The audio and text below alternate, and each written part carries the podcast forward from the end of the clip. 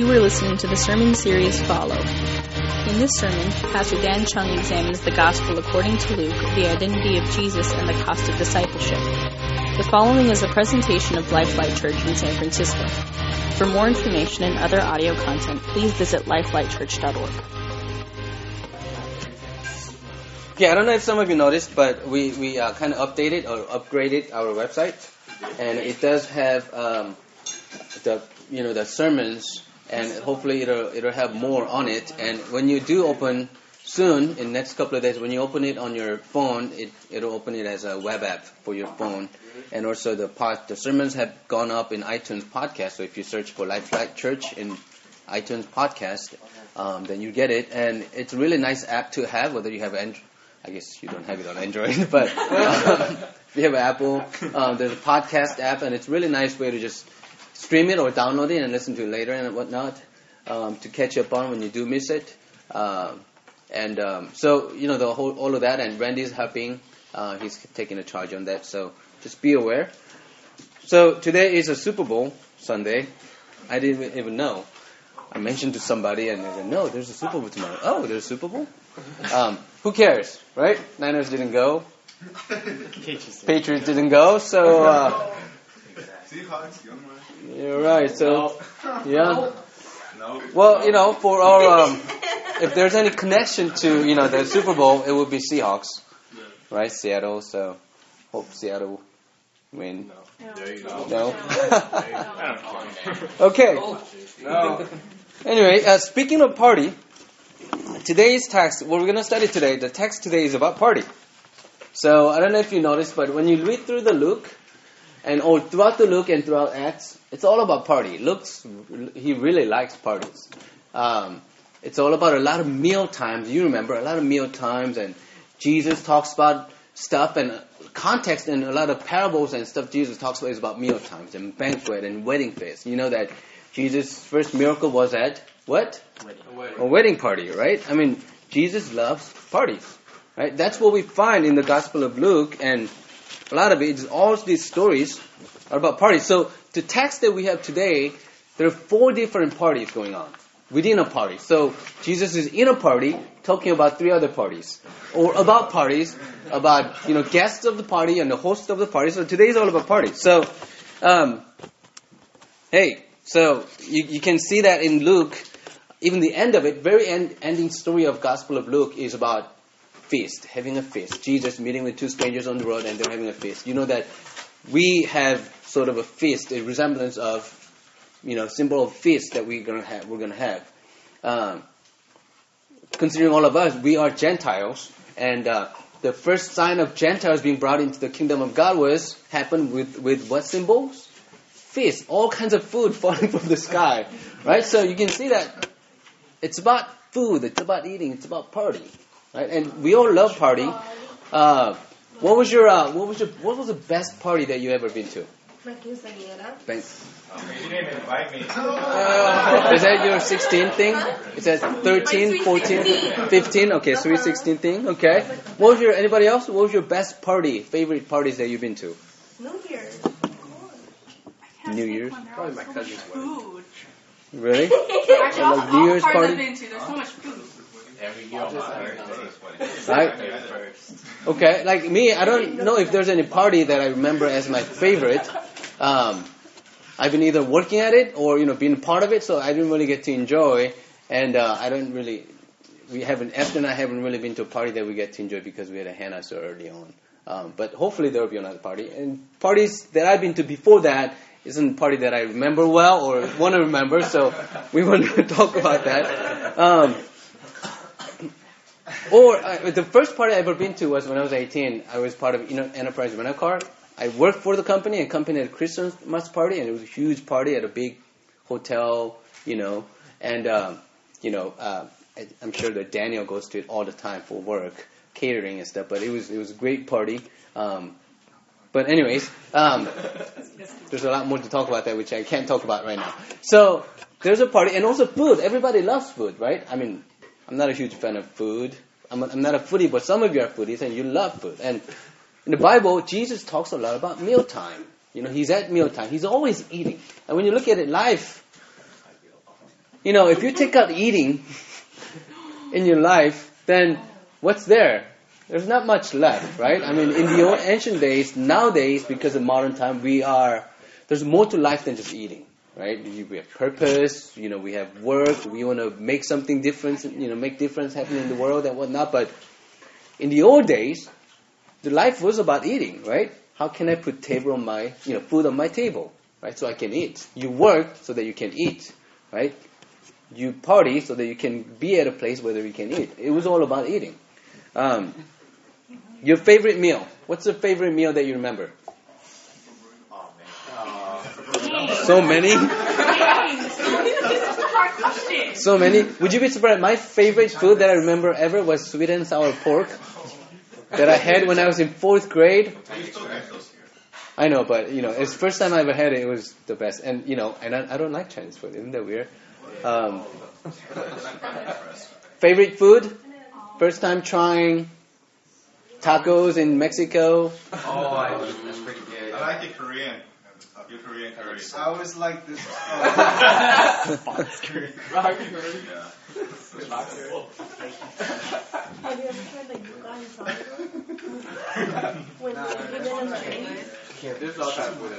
When Yeah. So, hey, we can go on and on about parties and food and... Uh, but here's the thing. If Jesus loves eating meals together and partying, and gospel writer loves about talking about parties, and if, you know, all about it's party, then why do we have such, you know, in a way, Christians have such negative image of parties, right? We either... Um, we ourselves have negative image of, you know, understanding of parties, or people have negative understanding of Christians and parties. Like, oh, you're Christian, you don't do anything fun. You don't go to any parties. You don't do anything, right? Or us, oh, parties are terrible. We can't be at parties and we can't have fun. We're supposed to be holy and be praying and reading Bible all the time. Um, right? That's kind of the false image of who we are in relation to parties. And a lot of things that we learn in the Bible, and which has to do with our lives, is there are things that the world has turned abusively, right? Have turned it negative, turned it to sinful ways. And what we do as believers, as we take our lives in that reflects more of who Jesus is, we redeem those things in a way that, that is meant what God has meant it to be. For example, parties. We need to redeem what it means to party. Minus drugs and things, you know, minus all this, but just pure having fun, eating together, enjoying each other's company. So that's what we're called to do. We're called to redeem things in life that God has blessed us with.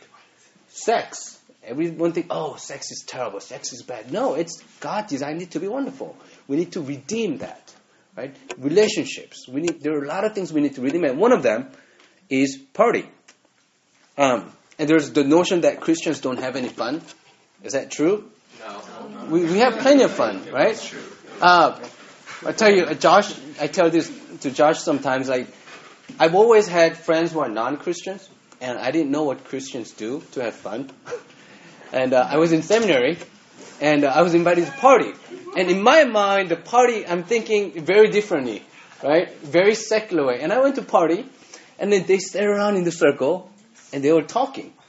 And it was like, honest thing, like, hey, this is weird. This is a party. And they started bringing out board games, and I know some of you love playing board games, and but it was strange for me, like, I don't ever do this. This isn't a party.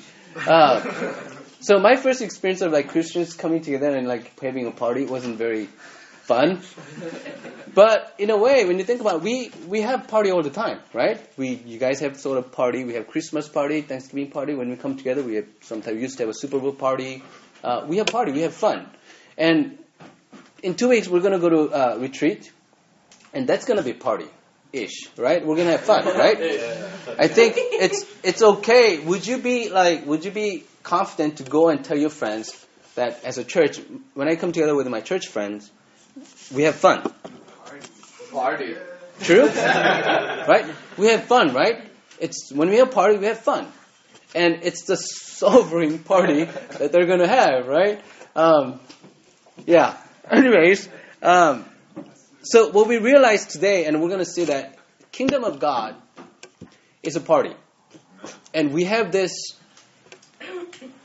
thought and perspective of heaven being this non-stop church. You know, you sing, you listen to sermon, you doze off, uh, you know, boring. That's the notion that we have of heaven, and it's not. And you see it in the life of Jesus on earth. He was all about party.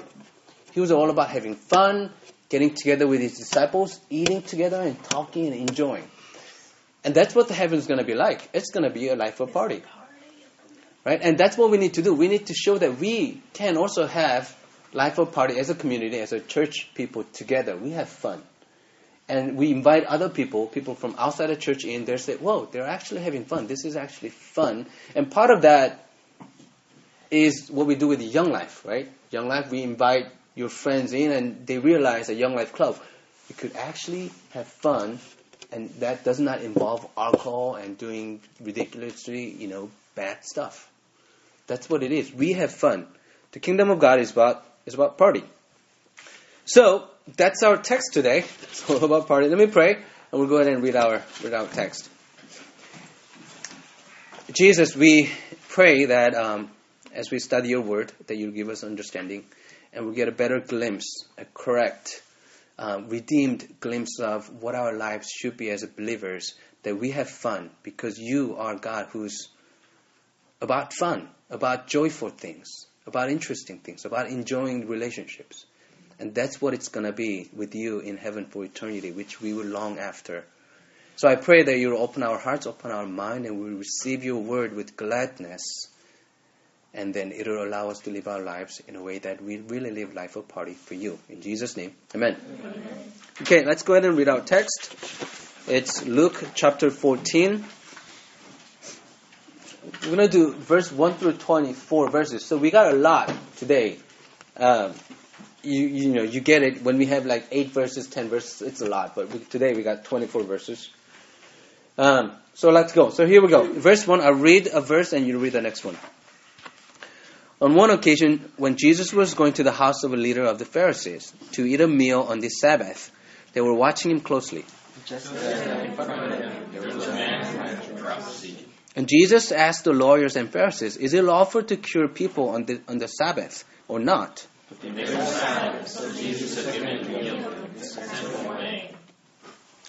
Then he said to them, if one of you has a child or an ox that has fallen into a well, will you not immediately pull it out on Sabbath day? When he noticed how the guests chose the places of honor, he told them a parable.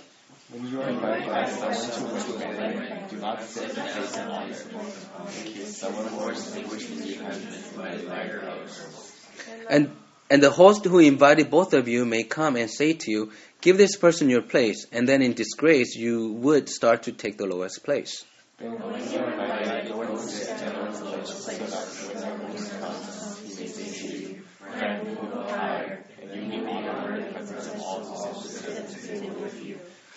For all who exalt, exalt themselves will be humbled, and those who humble themselves will be exalted. He says to the one invited, when you give invitation to dinner, do not invite your friends or your brothers or your relatives or your neighbors, in case you may invite you in return, and you will be repaid. paid. But when you give a banquet, invite the poor, the crippled, the lame, and the blind. And you will be blessed, because they cannot repay you, for you will be repaid at the resurrection of the righteous. One of the dinner guests, on hearing this, said to him, blessed is anyone who will eat bread in the kingdom of God. Jesus said to them, some gave a great dinner and invited many. At the time of the dinner, he sent his slave to say to those who had been invited, come, for everything is ready now. But they all began to make excuses. The first said to him, I have lots of land, and must have lots of seed. Please accept my regrets. Another said, I have bought five yoke of oxen, and I am going to try them out. Please accept my regrets. Another said, I have just been married, and therefore I cannot come. So the slave returned and reported this to his master. Then the owner of the house became angry and said to his slave, Go out at once into the streets and lanes of the town, and bring the poor, the crippled, the blind, and the lame.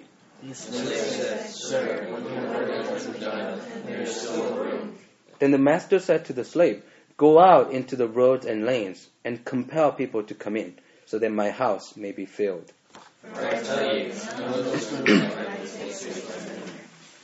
Word of the Lord. So, you get to see the context of this. Is this is all happening as Jesus is in a party, in a dinner party on Sabbath, and he's talking about three things that involves party, about guests of the party, about hosts of the party, and a parable about a party. So this is all happening. So when you think about it, and who's there at the dinner party, it's really, really an awkward dinner party. It, it really is. And uh, try to get a picture of it. The context is a big dinner party on Sabbath, um, which obviously is prepared in advance. Before the Sabbath, sun goes down, they prepare. And on the Sabbath of the evening, Pharisees will bring the guest and the teacher, or you know, traveling teacher, and they bring them in to speak. So this is a um, big party, big dinner evening with uh, esteemed guests. So that's what's happening. It's pretty common. The host is the head of the Pharisees. So whoever this might be, this this is someone who's important, who is an important person in the town, who is the leader among the law uh, lawyers and among the Pharisees. The agenda they have is what? It says they were watching Jesus closely. The agenda is to trap Jesus.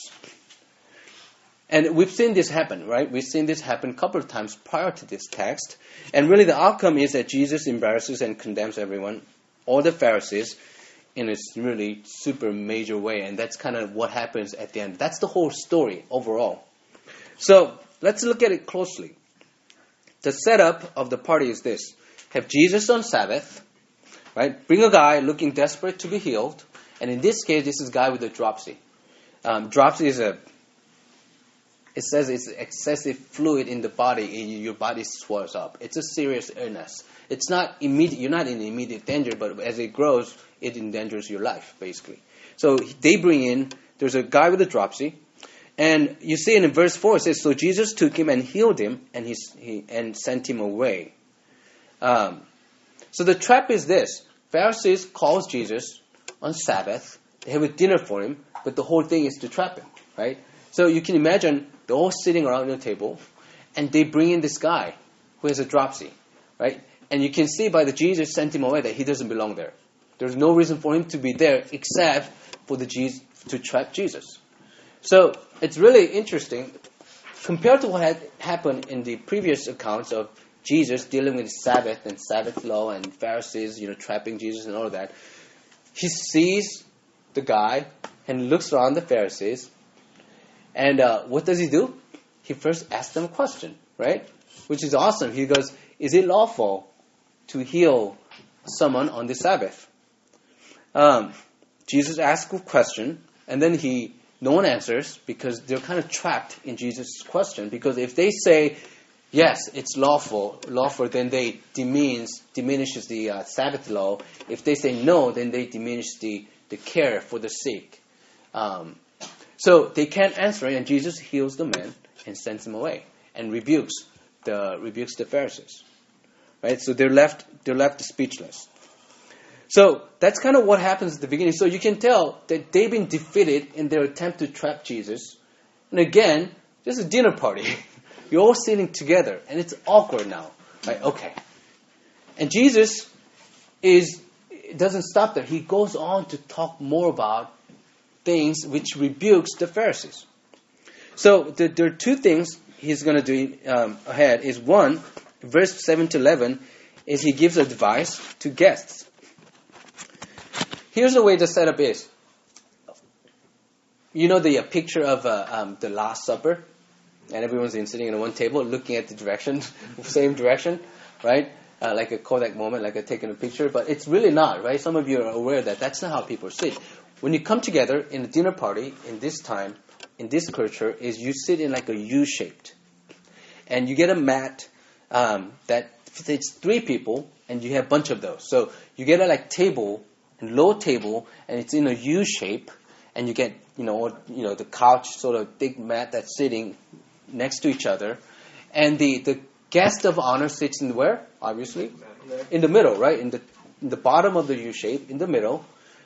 Like, our, we were sitting here, and I told you we're going to talk about sitting. Guess who the next important person sits? Right here, right? Right? Next to the, the person. So, to the left, and you're sitting like this, your left hand leaning in the table. The most important person, the second most important person sits behind the person. The the honored guest, the favorite person, sits in front of um, the guest. So so when you look at the, the Last Supper, who's sitting behind Jesus? Uh, the guest of honor, or the home guest. Oh, Jesus is the guest of honor. So who sits behind Jesus? Uh, Judas.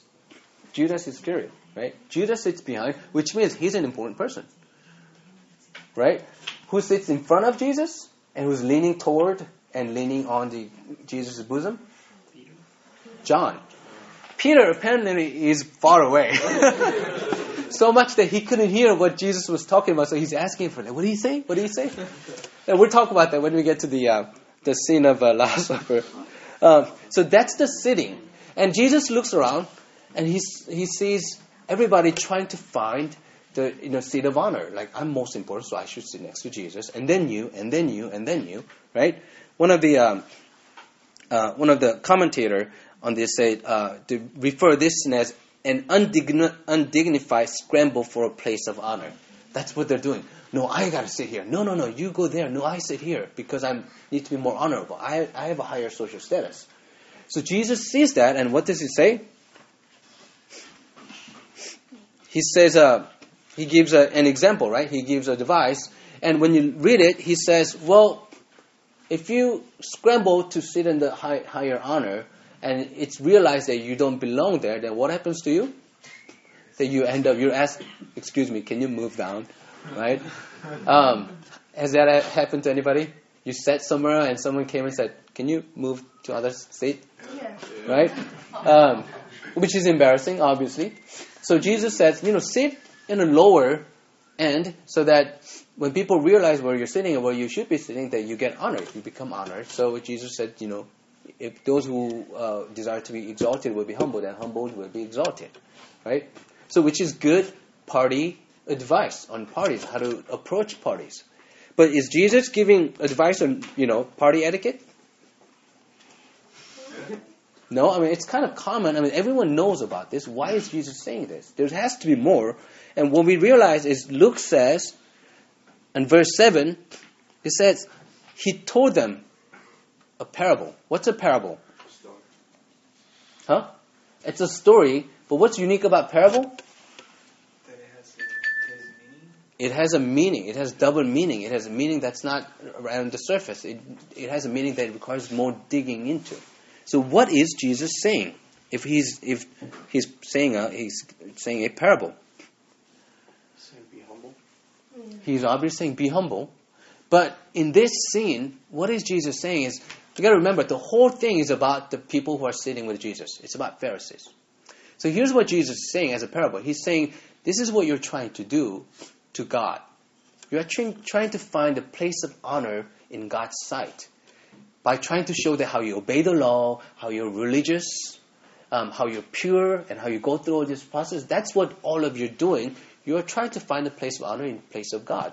In doing so, because in this culture, it helps if you're rich and wealthy, that you can go through the religious, you know, rituals, you can be pure, you can you have a you know time and energy to follow the law. If you're poor, it's hard to do. So what they have done, the Pharisees and religious people, what they have done is in pursuit of trying to look good to God, they have put aside, they have diminished, they have put down the people who are poor, who are weak, who are lame, who are blind, and they have made them look like they're cursed people. They're not lawful, they're not pure, they're not honored, they're not blessed. That's what they have done. So Jesus is looking at them, telling them, this is you. You are trying to find this place of honor in sitting inside of God.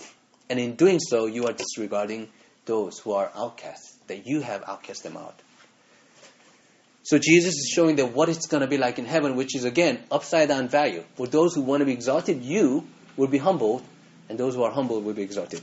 Okay, the next one, in verse twelve to fourteen, Jesus says in verse twelve, when you give a luncheon or dinner, do not invite your friends or your brothers or your relatives or rich neighbors, in case they may invite you in return, and you would be repaid.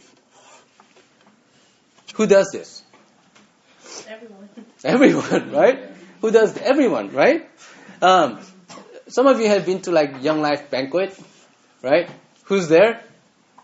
All the people who can give, all the yeah. donors and rich people. Well, and that's understandable because there's a purpose for the banquet, right? Purpose. But this is the same thing with the dinner parties. Like someone who's having a dinner parties, you invite people that you can get to, make a connection, build network, and so you can benefit from. And same thing goes with you guys. Like even if you're just hanging out with your friends, who do you hang out with? Sometimes you hang out with people that you can benefit with, like, oh, he's gonna, I'm gonna take him to dinner, and he's gonna take me to dinner, and we're gonna do this together, and you know, we'll do this together, right? We do this. Um, even kids' birthday parties, it's amazing, right, Hannah? You would invite, if you're having a party, you would invite people who you want to go to birthday party too, right? Because you came to my kid's birthday party, so my kid is going to go to your kid's birthday party. It's all strategic. You'd be surprised, right? Yeah. The world of kindergarten and preschool and you know elementary school, all these birthday invites for kids, it's incredible. So you end up going to like, if there's twenty kids in class, you end up going to twenty birthday parties in a year. I mean, it's... It's busy. It's, you know, every weekend you're going to birthday parties. So we do this, right? We all do this. We invite people which, from whom we can, you know, benefit from. In verse thirteen, it says, but when you give a banquet, invite the poor, the crippled, the lame, and the blind, and you will be blessed because they cannot repay you. Who does this? Who does this? Invite somebody that has completely no relation to you, can be no benefit to you. Soup kitchens in the Tenderloin. Anybody? Huh? Soup kitchens in the Tenderloin. Soup kitchen in the Tenderloin, right? Okay. But do normal people do this? No. No, no, right? Programs. I mean, it's it's it, this is a when you hear Jesus saying it, and it's puzzling to these people as it is to us. Like, don't invite friends, relatives, and neighbors to dinner. Invite the poor and the disabled. If there's anybody do that, you go out, walk out to the street, and invite the homeless to home. Hey, why don't you come to my house? Have dinner with me. It it doesn't make sense. My parents have tried that before, but then the homeless person was told stuff from... Hold on to that thought. We're going to get to that. Right? So it's it's completely upside down values. Again, we see what Jesus is referring to. He's going to explain more. But maybe it's a good time for us to talk about this. Jesus is talking about inviting others. And, and so far we've heard a lot of sayings that has to do with inviting poor, being good to poor, being generous, and you know, having the hospitality. And in our understanding of hospitality in Western society, what's hospitality to us? How can you define hospitality? Hospitality, being good, serving, serving to who? Hosting people. Hosting people to who?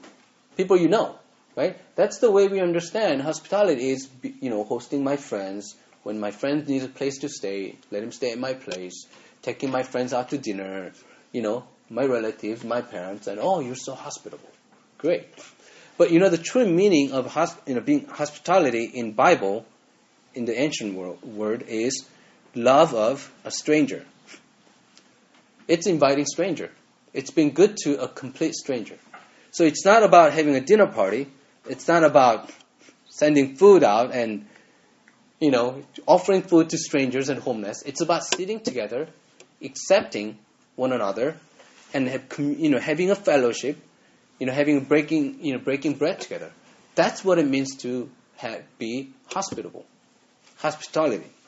It's not a, not a project. Um, that's like the worst word that we use, right? When you go to homeless and help homeless, oh, you know, that's a project. What does that mean, right? It's like you made it so inhumane. It's like, oh, it's a project we're doing. We're going to homeless kitchen. We're helping these homeless. It's not a project, right? That's not being hospitable. Hospitable, hospitable means inviting the person, accepting the person. Um, but, you know, to be honest, I mean, I can't do that. Now, I can't invite a stranger to come into my house and sleep over. I mean, I have girls living in the house. I mean, it's for the safety reasons we don't know. And that's what we usually feel. We don't feel safe about having somebody who don't we, we don't know to come over uh, for dinner, right? We don't get in strangers' car. We don't hitchhike because it's not safe, right? And and many, many horror movies are there to uh, confirm that these are not safe things, right? Um We can't do that, but what can we do when it comes to being hospitable, being generous?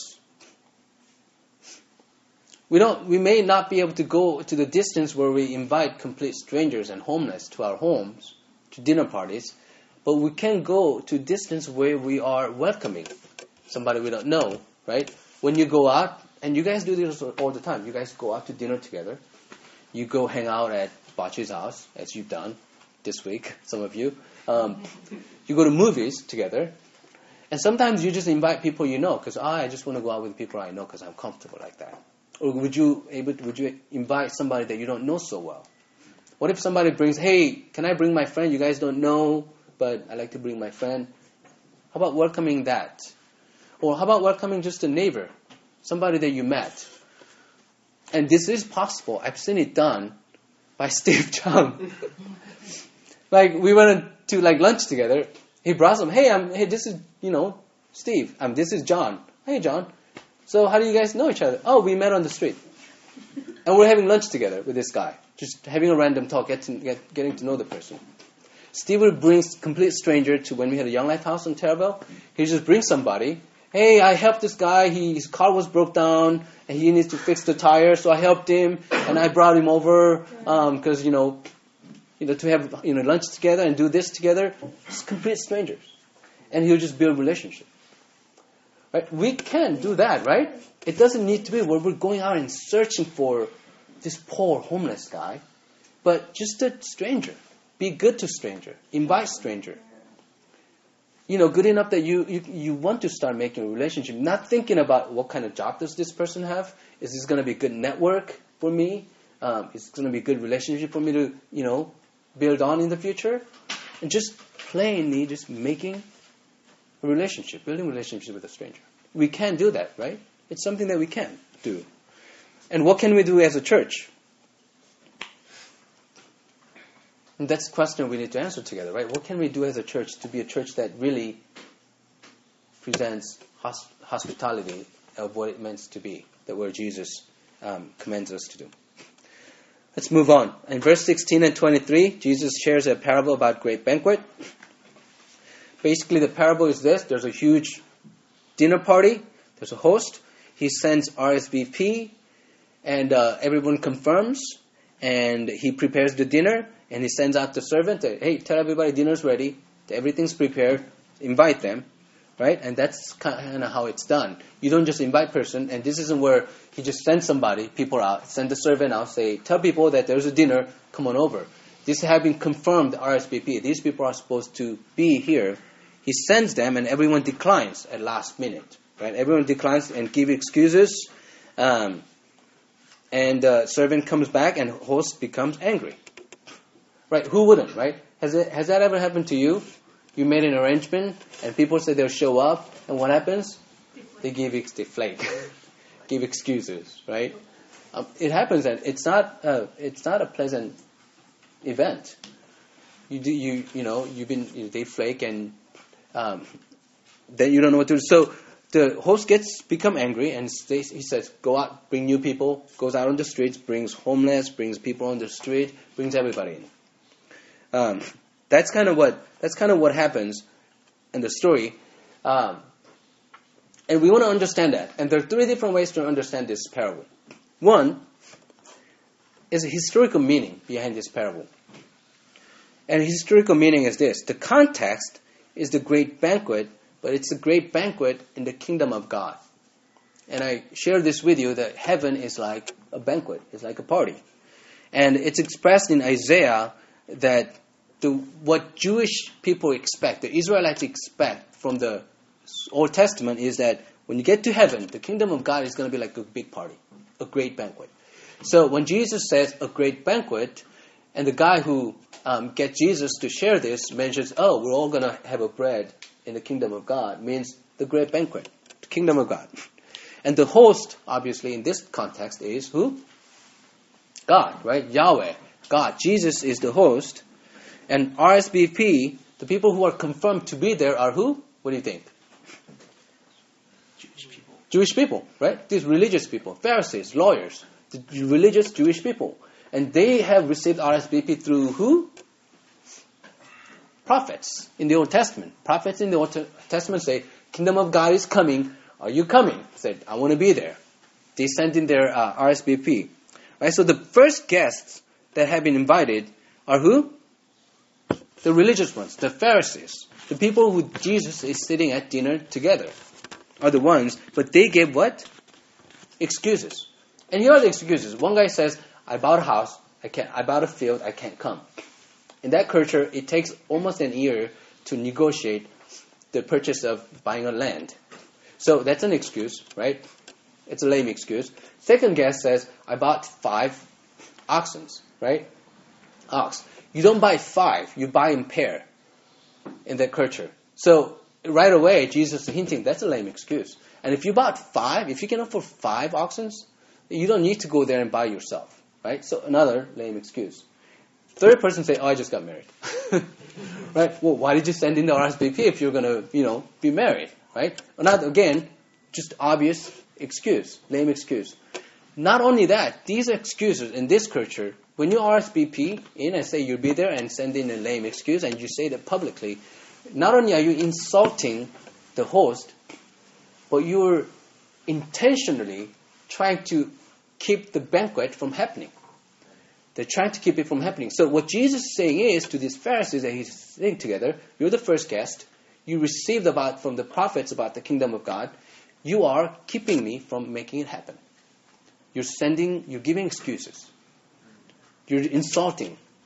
So that's the first guest. Not only are they declining, they're preventing the banquet from happening. The second guests are other Jews, the outcasts, blinds, you know, lame. The other Jews who haven't been invited, who haven't been esteemed in the society, they're being invited. And third guests are, guess who? All right. Gentiles. Third guests are Gentiles. Again, who are Gentiles? Anybody who's not a Jew. Anybody who's not a Jew. Who's not a Jew? Like us. That's us, right? So all stories of Jesus is about and against religious Jews at the dinner table. So you read, look at verse fifteen. Verse fifteen, one of the dinner guests, on hearing this, said to him, blessed is anyone who will eat bread in the kingdom of God. One of the dinner guests is basically Pharisee, right? He's a Pharisee or a lawyer. So he's saying, yay, we're all going to be the, at the great banquet in heaven and kingdom of God. And Jesus replies at the end of his parable in verse twenty-four, for I tell you, and this is not you, he's already finished the story of parable. He's saying you as in everyone here. He says, I, for I tell you, none of those who were invited would taste my dinner. So what Jesus is saying is, nope, none of you are going to be there. I mean, talk about blowing it out there, right? Talk about being awkward. The guy says, well, and we're all going to be at the banquet in the kingdom of God. And Jesus says, no, none of you are going to be there. Thank you for the dinner. The fish was delicious. I'll see you in hell, right? That's what Jesus is living with. So that's it. Thank you. And he walks up and he gets out.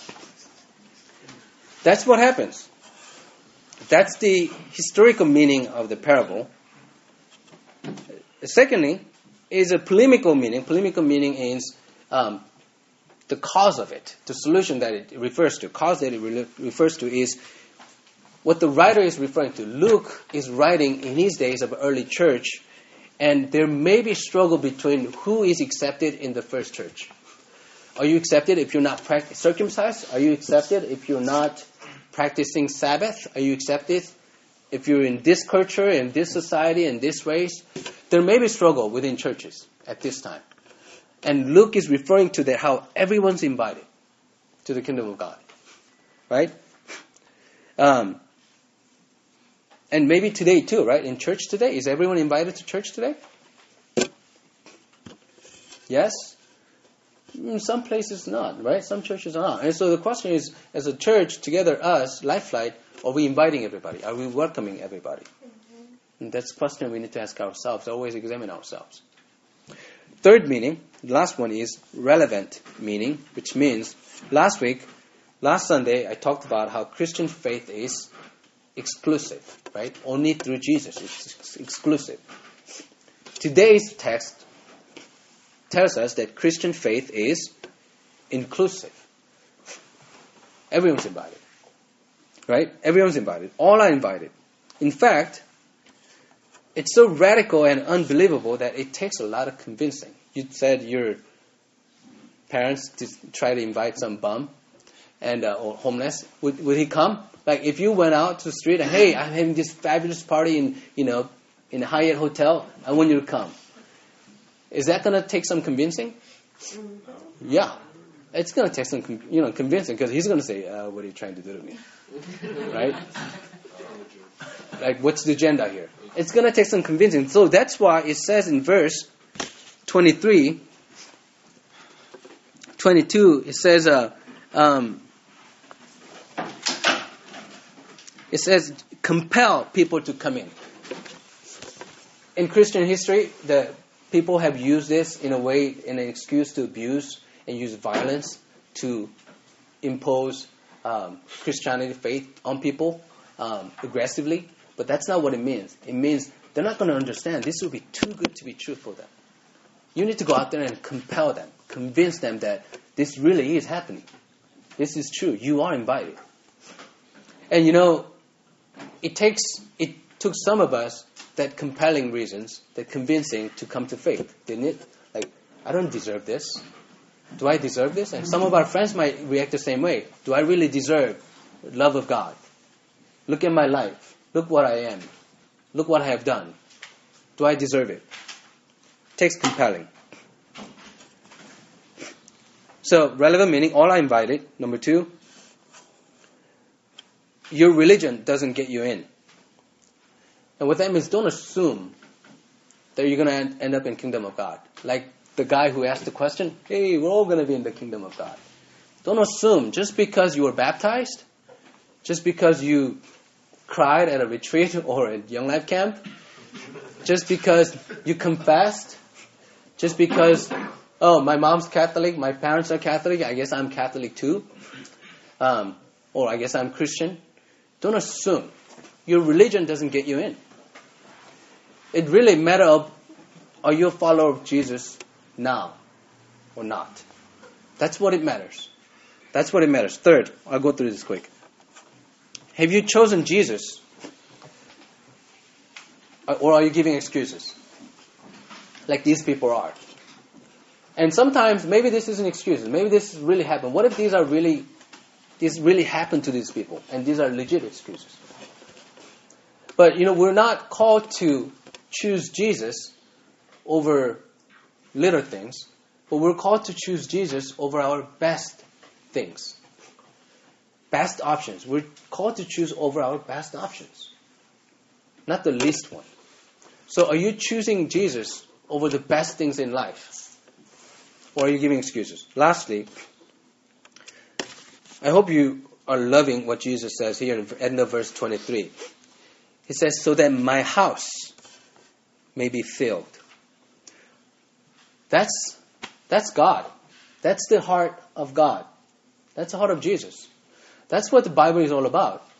That's why God created the earth and created you and I, created human being, human race. All this creation is also because He wants to fill His house with His people. So, so that my house can be filled. And what you realize when you look at the verse twenty-three, the parable isn't finished completely. And that's what parable is. You look at, we, we see that over and over, kind of leaves unresolved, right? It leaves unresolved. And you look at it in verse twenty-three, it says, then the master said to the slave, go out into the roads and lanes and compel people to come in so that my house may be filled. We don't hear what happened next. Did everyone come? Did it get filled? We don't see it because this is what's happening now. This is what's going on. And it sounds like a command. doesn't it? It sounds like a command. We are the one who is the slave that's been sent out. And we are the ones who's been invited. We are the guests that are already at the house, at the party. And you know, we who are guests are now the co-hosts. That's who we are called to be, to be the host of the party. And we are sent to invite. So who would we invite? Who would we glorify the Master by revealing who he is? By being gracious. What it mean? What it, what would it mean to celebrate God's kingdom so that people at the bottom of the pile, at the end of the line, would find it good news? That's what we're called to do. We're called to go out and bring people. Bring people that people who are undeserving would receive it and say, this is good news. And it's going to take some convincing because this is too good of a news. That's the God we believe in. That's the God we serve. And that's what we're commanded to do, to go out and call. And uh, what's most great about this parable, if you see it, is in verse twenty-one. What does it say? What happens to the master? What's his reaction? He gets angry. He gets angry. The master gets angry. Jesus is angry at Pharisees. What does he do with his anger? He turns his anger into grace. He says, he's angry, but what does he do? He says, go invite others then. Right? He says, go invite others. He says, bring the poor, the crippled, the blind, and the lame. Jesus turns his anger into grace and mercy.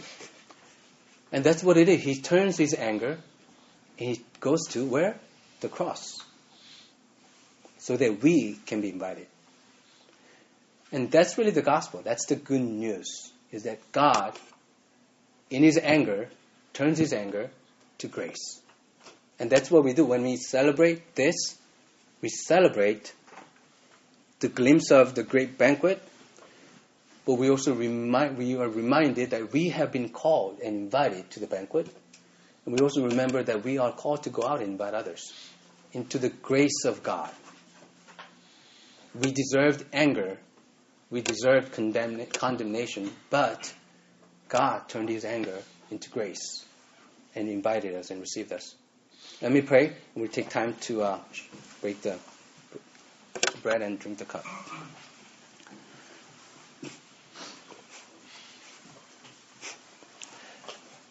Father, I pray that all of us will recognize that we all have been invited, but we've been invited by the cost that it took you.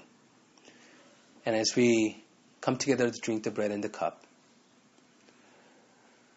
that we re- realize that we deserved anger, but you have turned it into grace, that you took on the cross, and that you call us to go out and invite more. And I pray that all of us will receive that command and know that our lives are lives of co-hosts of the kingdom of God. We are there, and we're thankful, we're gracious. But to bring your glory to others, that we need to go out and bring others to you. So I pray that we'll be thankful, but we'll also be burdened by the burden that you have to fill your house with everyone, so that you can be our God, and we can be your people. In Jesus' name, amen. This concludes our presentation. For more information and other audio content, please visit life light church dot org.